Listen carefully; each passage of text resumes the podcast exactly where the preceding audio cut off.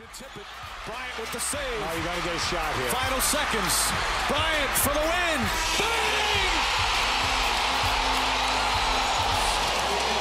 As Kobe Bryant at the buzzer in overtime gets the win for Los Angeles. This is CNN Breaking News. CNN is able to tell you now that NBA star Kobe Bryant was on board that helicopter and is now dead at the age of 41. Our Christine Brennan. is... Morreu o ex-jogador de basquete norte-americano Kobe Bryant. O ídolo. TMZ and other local outlets are reporting that Kobe Bryant died in this helicopter crash. The LA right now, so much of the world is just in shock and disbelief, trying to process. Veículos da imprensa americana confirmam que Kobe Bryant estava na aeronave. O astro da NBA jogou por 20 temporadas pelo Los Angeles Lakers e é um dos maiores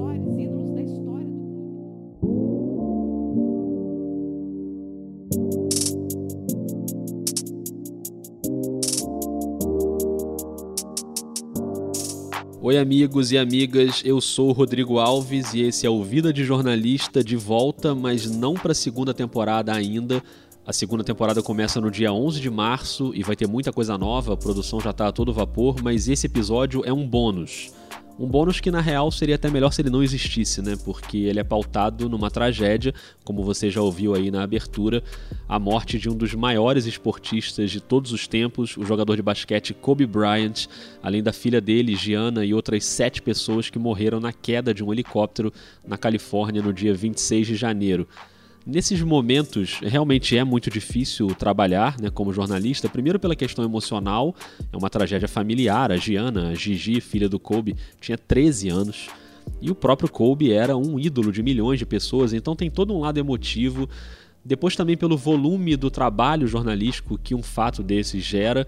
E terceiro porque era um fim de semana, né? Então as equipes estavam muito reduzidas, é uma dinâmica totalmente diferente para os jornalistas. Por isso eu achei que valia interromper esse recesso do Vida para contar um pouco para vocês o que acontece num dia como esse dentro de uma redação. No caso, a redação onde eu trabalho, no Rio de Janeiro, que junta o esporte da TV Globo, do Sport TV e do Globoesporte.com para quem não sabe, eu sou comentarista de basquete do Sport TV, então esse caso tem um impacto gigante na minha área. E é claro que eu vou partir muito da minha experiência pessoal de como foi aquele dia. Não tenho nenhuma pretensão aqui de abordar tudo o que acontece no jornalismo numa hora dessas, e nem mesmo tudo dentro da minha área, porque são áreas e equipes diferentes trabalhando ali no mesmo lugar. É muita gente envolvida, nem eu consegui acompanhar tudo nesses primeiros dias, né, depois da morte do Kobe mas eu vou trazer para cá algumas pessoas que participaram da cobertura, seja no local do acidente lá na Califórnia ou na retaguarda aqui no Rio de Janeiro, e vou tentar de alguma forma levar você que está ouvindo para dentro da redação.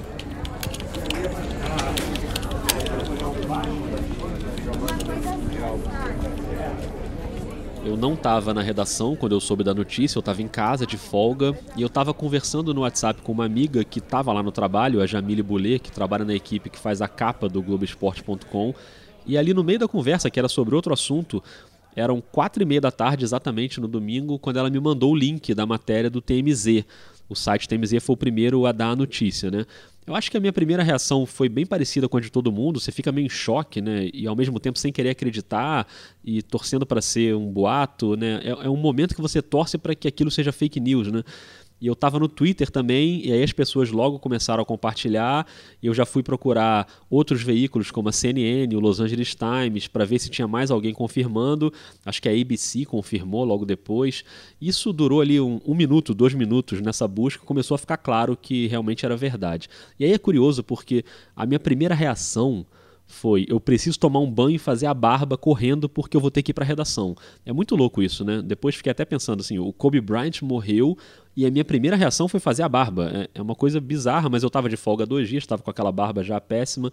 E é óbvio que eu ia entrar ao vivo na TV várias vezes, porque é o meu trabalho ali também.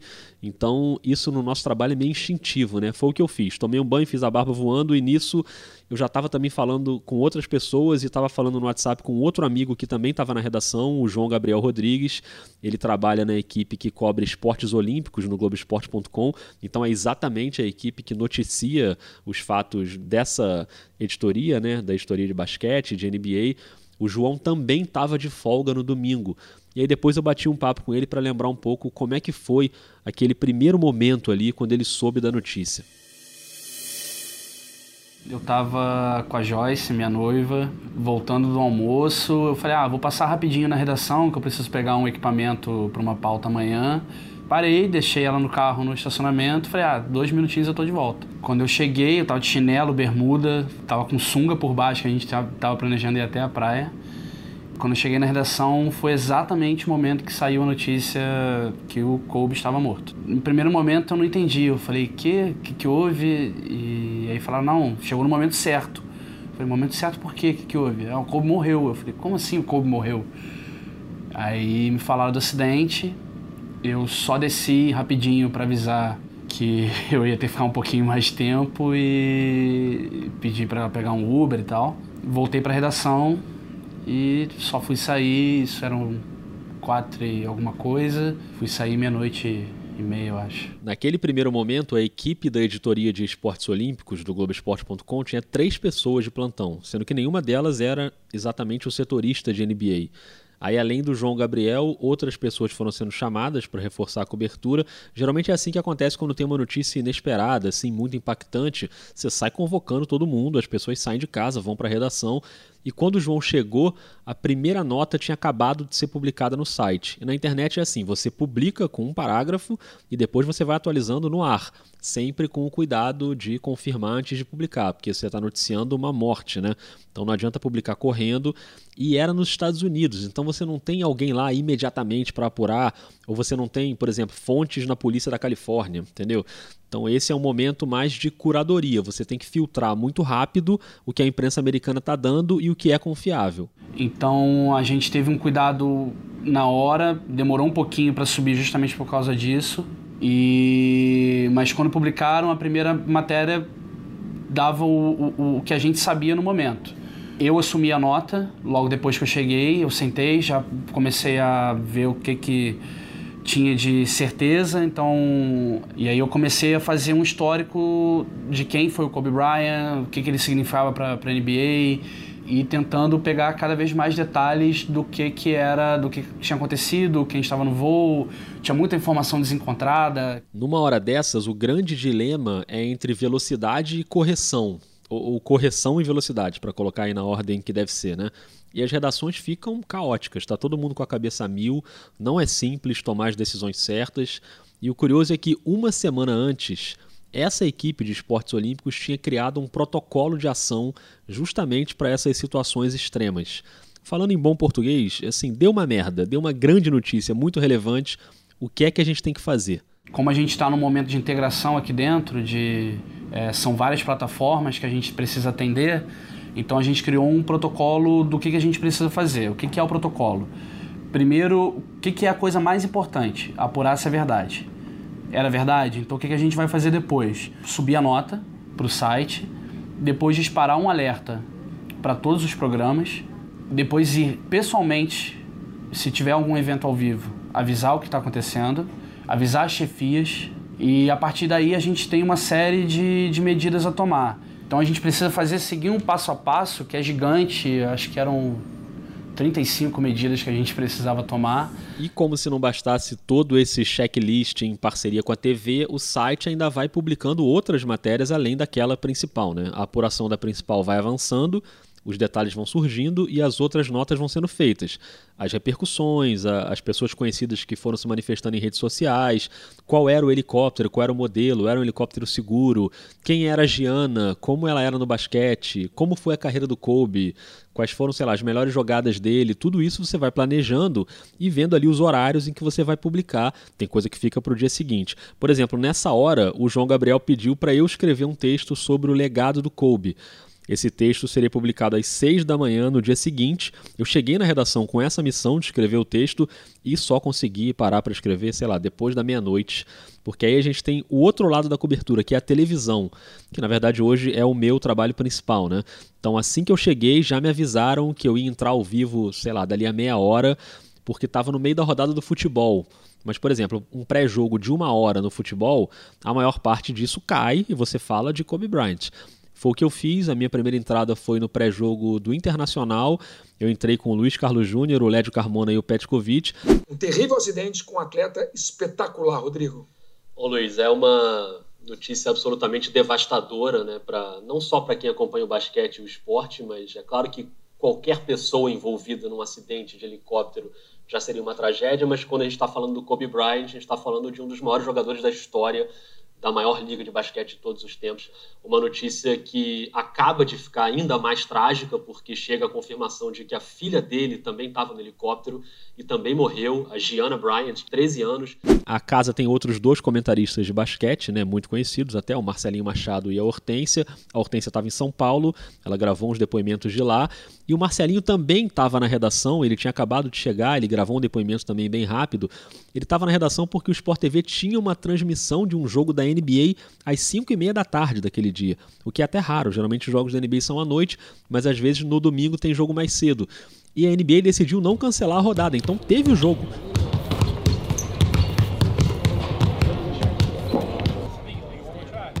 Isso que você está ouvindo é o aquecimento dos jogadores no ginásio do Denver Nuggets. Esse material foi captado pela CBS de Denver e mostra os caras ali no aquecimento e as pessoas na beira da quadra, os jornalistas, funcionários, meio incrédulos né, com a notícia.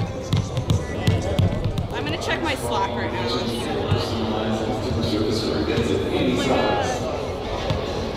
This doesn't feel, this doesn't feel real at all.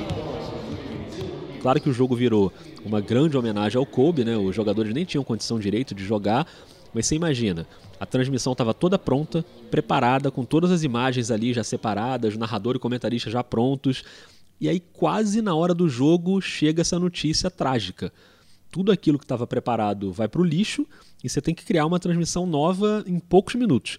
Por isso eu chamei aqui para o Vida o Vitor Vieira, que era o coordenador dessa transmissão. O coordenador, para vocês entenderem, é o cara que fica ali nos bastidores. Ele e os produtores vão montando todo o material que vai para o ar. E ele é a pessoa que fica falando no ouvido do narrador, no ponto. Fica ali orientando, dizendo o que, que vai entrar agora. E era um plantão. Então o Vitor já estava com a equipe reduzida. E bom, vou deixar o Vitor contar como é que foi esse caos ali na transmissão da NBA. Com certeza, Rodrigo, foi a transmissão mais difícil que eu já fiz aqui no Sport TV. Eu coordeno eventos desde 2013 e nunca estive presente em uma, em uma transmissão desse tipo, tão complexa, né? E de uma forma jornalística, eu tive que mudar toda a transmissão ali.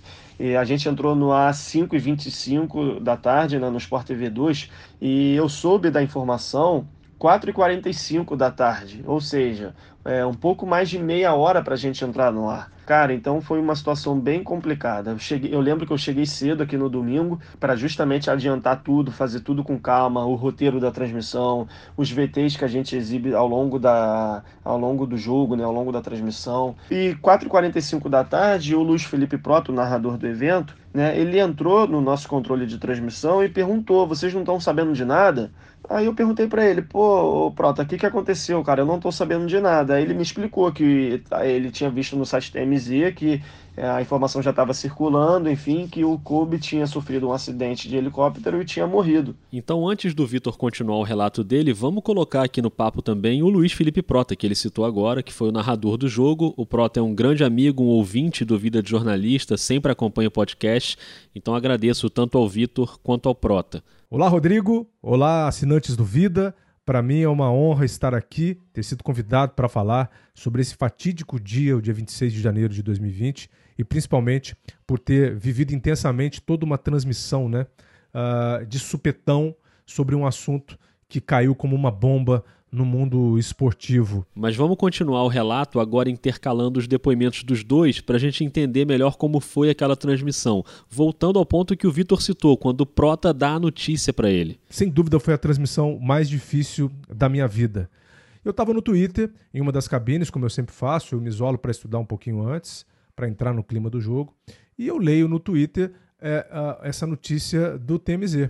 Na mesma hora eu vi aquilo, li aquilo com uma certa dúvida, não sabia se era verdade, uh, e fui em direção também ao coordenador do nosso evento, o Vitor, para comunicar ele, para saber se ele estava sabendo, né? Naquele momento também ele toma um susto. E logo, cara, assim, eu gelei, entendeu? É, o impacto da notícia foi muito grande, né? Pô, eu me arrepiei, assim, fiquei, cara, arrepiado mesmo. E logo depois, assim, eu meio que caí na real e, cara, minha transmissão mudou. Eu tenho que fazer agora uma transmissão completamente diferente. Um, pela importância do Kobe. Dois, pela forma como foi, né? E três, porque muita gente começou a falar sobre isso. A forma como as pessoas começaram a receber com espanto, né, fez com que todo mundo corresse para a televisão de alguma maneira para ver como aquilo estava sendo uh, repercutido. Então eu comecei a acessar aqui os nossos arquivos para pegar imagens dele jogando, reportagens especiais sobre ele, é, tweets de celebridades, de ex-companheiros, enfim, de famosos, é, falando sobre ele, sobre a, o falecimento dele. E assim, vendo pessoas gigantes se emocionarem com a partida do, do Kobe, né?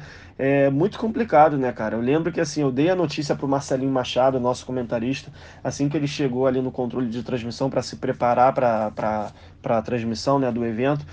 E eu tava tão tenso ali na hora que eu dei a notícia para ele até meio que assim, sabe, de supetão, assim, né? É... E eu vi ele emocionado e tal com relação a isso, e isso é, me marcou muito, né? Quando eu chego na cabine de transmissão mesmo, um pouco antes do jogo, é, eu encontro com o Marcelinho, que já estava sabendo sobre isso. Ele estava muito emocionado, né? Aí ele começou a falar da família do Kobe e rapidamente eu já estava, vamos dizer, sensibilizado também, né, com toda aquela história dele, porque ele conheceu o Kobe, ele foi jogador, ele viveu intensamente esse ambiente. E ali eu tive noção exata do que viria pela frente, ou seja, não seria uma transmissão uh, muito fácil, né? E você como âncora ou narrador de uma transmissão como essa, a missão é informar, mas ao mesmo tempo tomar muito cuidado, né, com aquilo que você vai falar, e durante uma transmissão eu tinha que ser municiado pela equipe de coordenação e por todos que estavam em volta, e aqui entra esse trabalho importantíssimo né, de todos envolvidos numa transmissão como essa, numa surpresa como essa.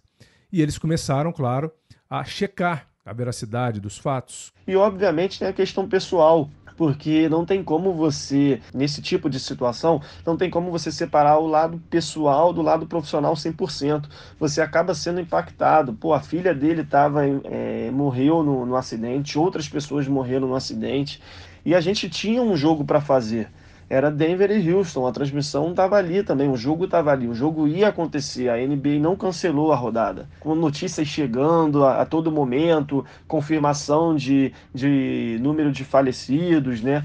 Enfim, é, quem estava no voo, né? Como foi, o que, que aconteceu, por que, que o helicóptero caiu, enfim. E a transmissão ela se tornou um grande desafio porque o jogo em si ele ficou secundário. A gente recebe a informação que teremos a partida, hein? Já temos a escalação aí na tela e lógico que ao longo dessa partida tão difícil também para gente, para gente de narrar, de comentar, a gente vai trazendo outras informações. A gente tenta atualizar aqui o fã de basquete, o fã de NBA e tenta confortar também, né? Aqueles que viam em Kobe Bryant uma grande inspiração para mim, naquele momento, o que, que eu pensava? Bem, já que vai ter jogo, o jogo seria de uma maneira especial. A gente tinha que fazer uma homenagem, tinha que ser um jogo de luto.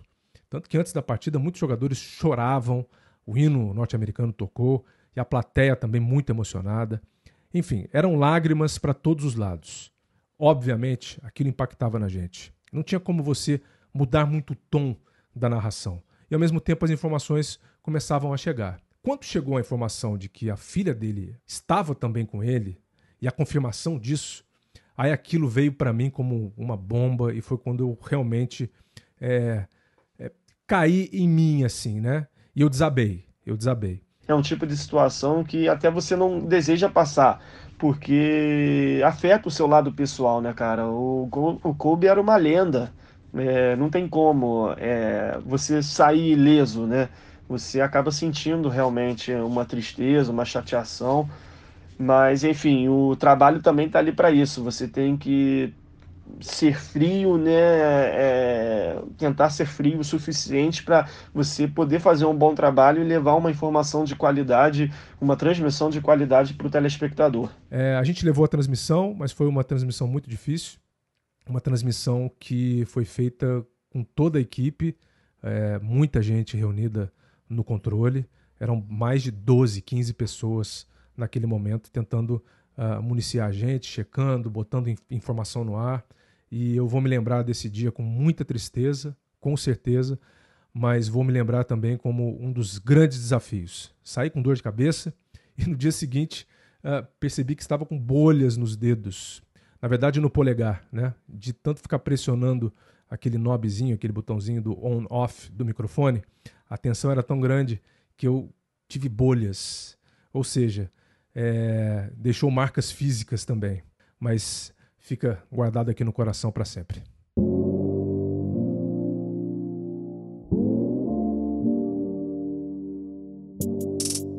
O Vitor e o Prota me mandaram esses depoimentos por áudio no WhatsApp. Um nem sabia que o outro ia participar também, mas ouvindo agora parece que eles sentaram antes e fizeram um roteiro, né? Tamanha a força de um evento como esse e a visão de um complementa perfeitamente a visão do outro. Eu participei dessa transmissão também no intervalo. Assim que eu saí daquele pré-jogo no futebol, eu entrei direto no intervalo para falar um pouco com o Prota e com o Marcelinho sobre o Kobe. E quem vê no ar não imagina a correria que é ali nos bastidores, porque aquela cabine de transmissão ela estava preparada para duas pessoas. Então não tinha, por exemplo, um terceiro microfone para usar. Quando eu cheguei, tinha ali o um microfone de mão, mas para você entrar no ar aparecendo na tela, você usa o que a gente chama de headset, né? Ou Madonna, né? Porque é aquele microfoninho bem discreto ficou famoso com a Madonna nos shows, lembra? Então a equipe de operação de áudio teve que sair correndo para arrumar um outro microfone num outro estúdio e aí a gente não sabia se ia dar tempo e aí foi pro intervalo e na volta do intervalo já era para entrar e em cima da hora acharam o microfone, me equiparam, em cima do laço a gente conseguiu entrar ao vivo. Mas aquilo ali não era nem a metade da jornada de trabalho daquele dia. Eu e o Marcelinho, a gente ainda entrou no Troca de Passes, que é o programa que encerra o domingo, né? Já eram quase 10 da noite.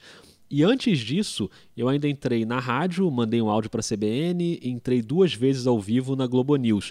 A primeira na Globo News foi bem simples, foi por telefone, mas a segunda também foi caótica porque a gente usou um lugar no meio da redação que tem um ponto de vivo, ou seja, um lugar de onde você consegue gravar ali e enviar um sinal, seja gravado ao vivo, para outro lugar no caso a Globo News, e era a primeira vez que a gente usava aquilo ali. Então foi super corrido para acertar o meu áudio, o retorno no meu ouvido, a imagem, aí tinha que botar uma foto do Kobe na tela do computador que estava do meu lado, e o computador não tinha o visualizador de imagem do Windows. Então tive que abrir no navegador e aí esticar a resolução da tela. Sério, o tipo de coisa que acho que as pessoas que estão vendo em casa não têm a menor ideia de que Aquilo ali tem tudo para dar errado, mas no fim das contas dá certo e a entrada na Globo News deu super certo. Eu conversei com a Camila Bonfim, que eu já admirava, mas nunca tinha falado com ela e a primeira vez que eu falei com ela foi no ar. Depois a gente até trocou umas mensagens, né, para, enfim, para agradecer lá a ajuda dela.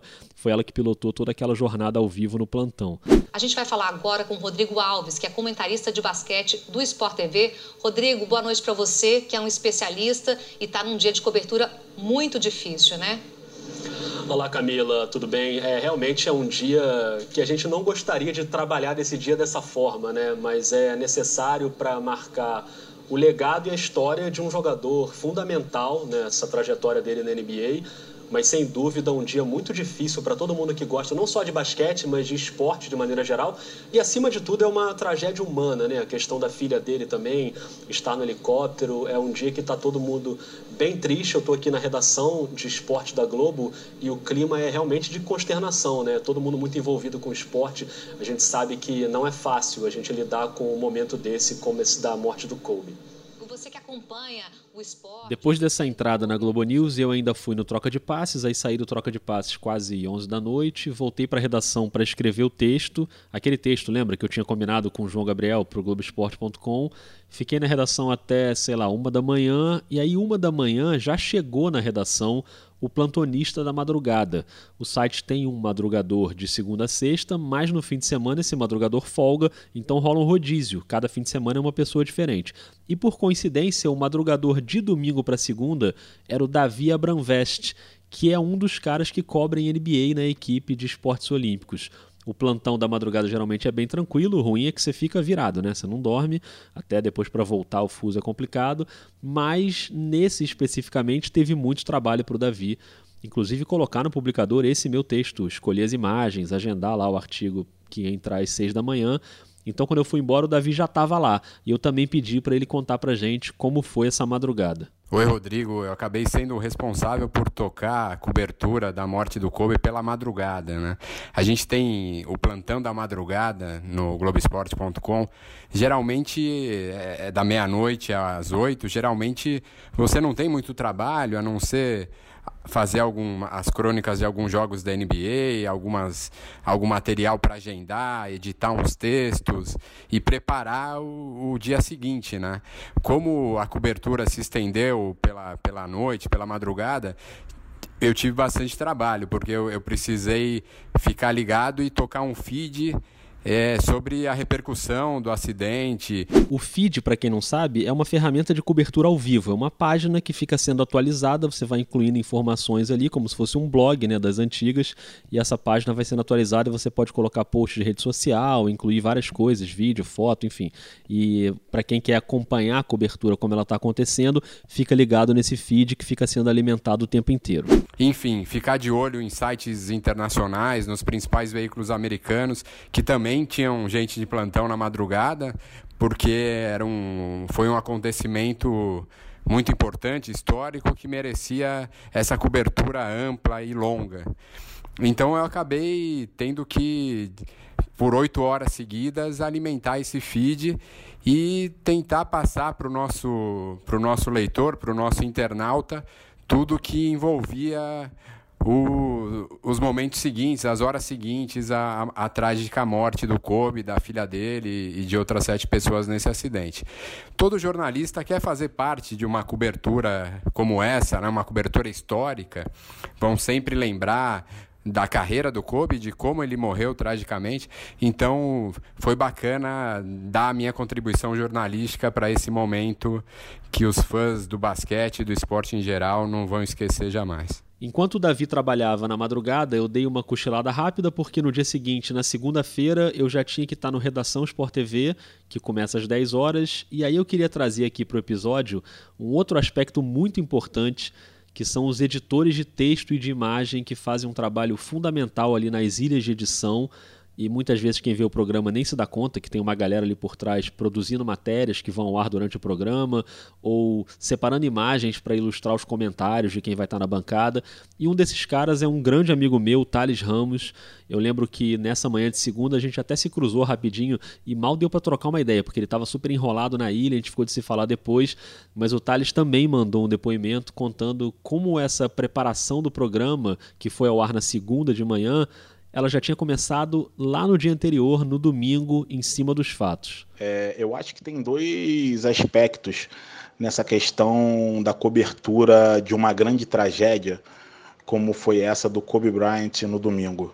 No meu caso, que agora no momento estou no Redação Sport TV, onde eu sou editor de texto, a gente já começou a imaginar o programa no dia anterior. Então, no domingo, a equipe toda já conversando por WhatsApp, trocando o link, tentando esboçar o que seria abordado no dia seguinte.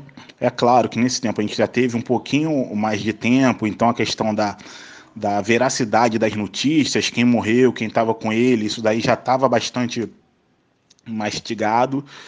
Mas tem todo um trabalho do dia seguinte do, de você biografar é, aquele cara da melhor forma, de você não deixar passar nada, de você tentar levar alguém no programa que possa falar é, sobre o assunto com mais propriedade e você tem que ser veloz, mas você não pode deixar que essa pressa te atrapalhe. Então é aquele dia que você vai sentar ali na sua mesa e você provavelmente só vai conseguir levantar para ir no banheiro. Você não vai ter tempo de comer, não vai ter tempo de fazer mais nada. De volta com Redação Sport TV, recebendo Marcos Valentim e Pedro Moreno. Rodrigo Alves participou conosco do primeiro bloco, que foi dedicado às homenagens ao Kobe Bryant. Num outro caso mais recente, que foi o caso dos meninos do Ninho do Urubu, eu acho que já foi uma coisa bem mais difícil, porque foi numa segunda-feira e alterou toda a grade do canal. O Kobe Bryant, como foi num domingo à tarde, ali já tava, foi mais ou menos ali no horário dos jogos de futebol. O programa ao vivo mesmo foi só ali no, no, no troca de passe. No caso dos meninos do Ninho foi numa segunda-feira, então todos os programas foram alterados é, pela manhã, né? O, teve o Redação Sport TV, mas teve um news, o Sport TV News foi muito maior, que foi ao longo de quase todo o dia. Alguns programas caíram da grade, e aí a gente não podia cair no erro que mais ou menos toda a imprensa caiu, que foi no, na cobertura do caso da Chapecoense. Quando teve aquele caso do goleiro Danilo, que foi dado como morto e depois como se tivesse sobrevivido ao acidente. E no final a gente veio a saber que ele tinha falecido. E a gente não poderia é, cometer esse mesmo erro. Então você tem que ter muito cuidado na apuração das notícias. É a preocupação de você ser muito veloz, eficiente, mas você não se atropelar e tomar muito cuidado na apuração das informações. Falando em apuração das informações, a gente não pode encerrar esse episódio antes de estender um tapete vermelho aqui para a alma do jornalismo, que é a reportagem. Então eu tenho a honra de receber mais uma vez aqui no Vida a Evelyn Rodrigues, que já teve um episódio com a gente, é o episódio 31, e é um episódio super bem humorado. A Evelyn é correspondente em Las Vegas já há bastante tempo. Ela cobre muito o UFC e além do UFC ela tem umas histórias super engraçadas. Então o papo com ela naquele episódio foi bem para cima, mas agora ela volta para falar dessa cobertura trágica que teve um monte de perrengues, de deslocamento, de sinal de internet, da questão emocional, do fato de ter sido também uma estreia para ela em telejornais, como o Jornal Nacional, o Jornal da Globo. Então, Evelyn, queria que você começasse contando como foi esse deslocamento às pressas de Las Vegas para Los Angeles para embarcar nessa cobertura.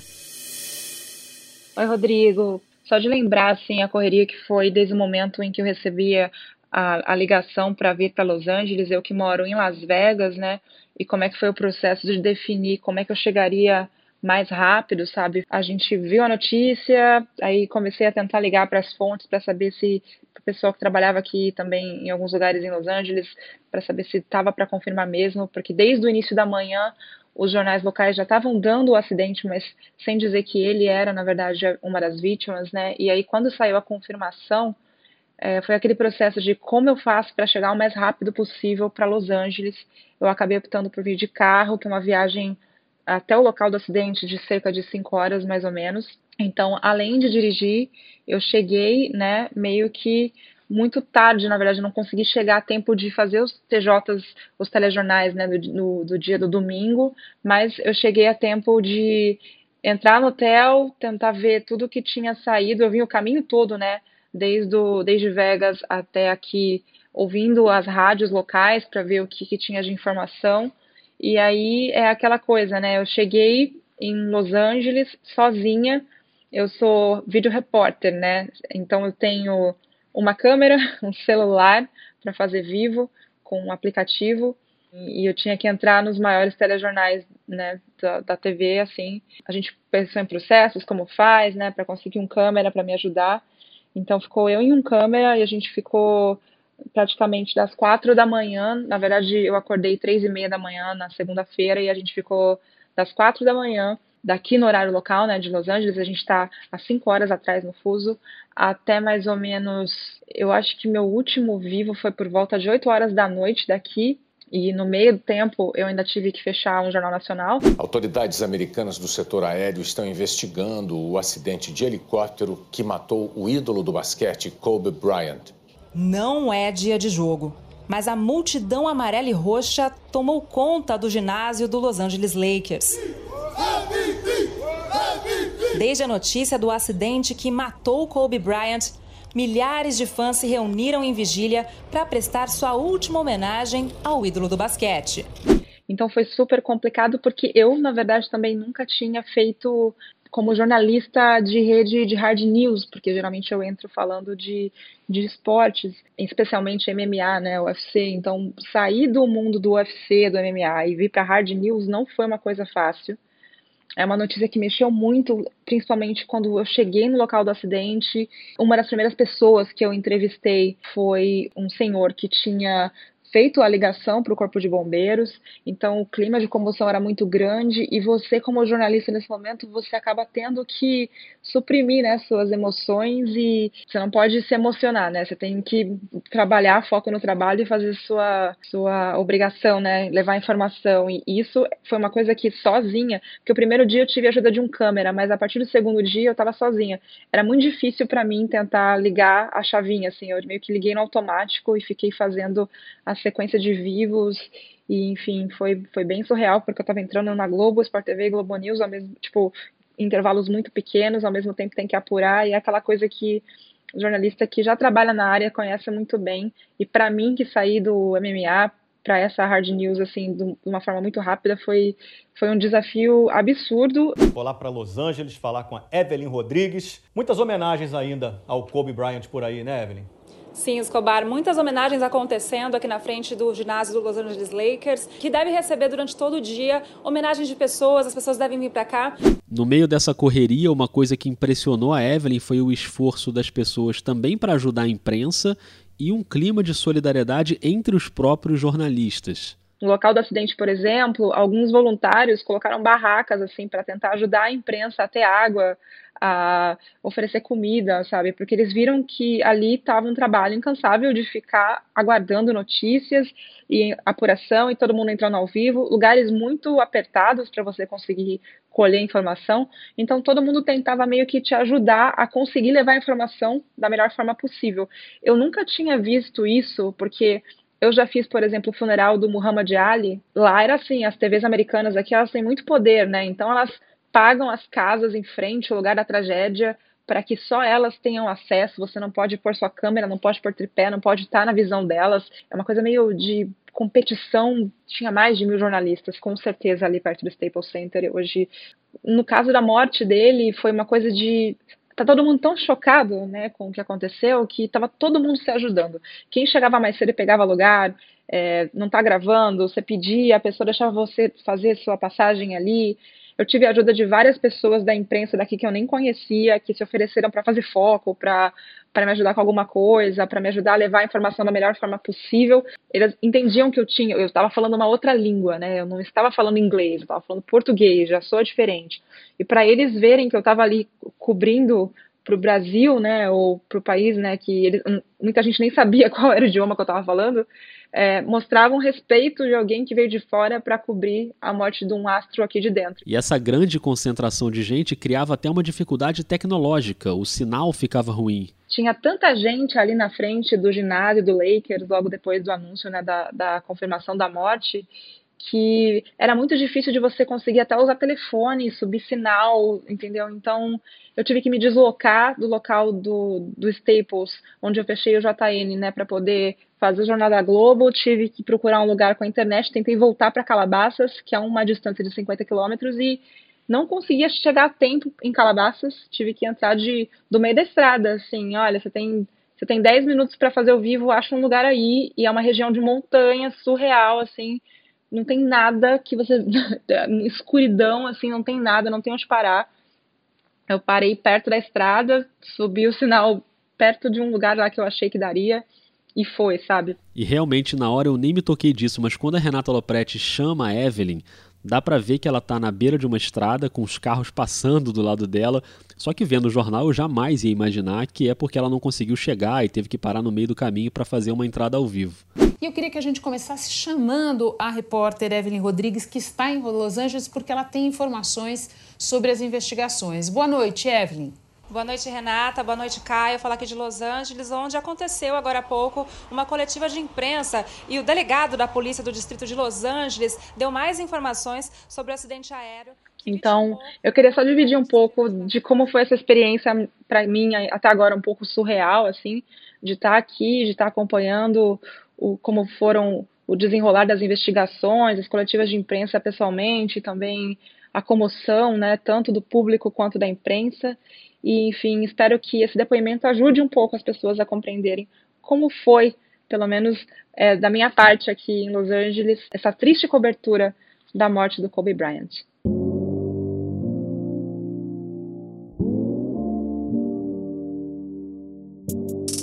Só posso te agradecer de novo, Evelyn. Muito obrigado. Assim como eu agradeço ao João Gabriel, ao Davi, ao Thales, ao Vitor, ao Prota e, claro, a você que ouviu até aqui. O tema é pesado, óbvio que eu não queria nem que esse episódio existisse, mas foi uma oportunidade de passar um pouco para vocês uma vivência pessoal minha e de amigos meus que trabalharam nessa cobertura. Se você acha que esses relatos vão ser úteis para mais alguém, espalha por aí, manda para seus amigos e me diz o que, que você achou. Me diz lá no Twitter, no arroba vida jornalista ou no e-mail podcastvidadejornalista.gmail.com. O e-mail é grande, eu sei, mas eu adoro receber e-mail, então pode mandar por lá também.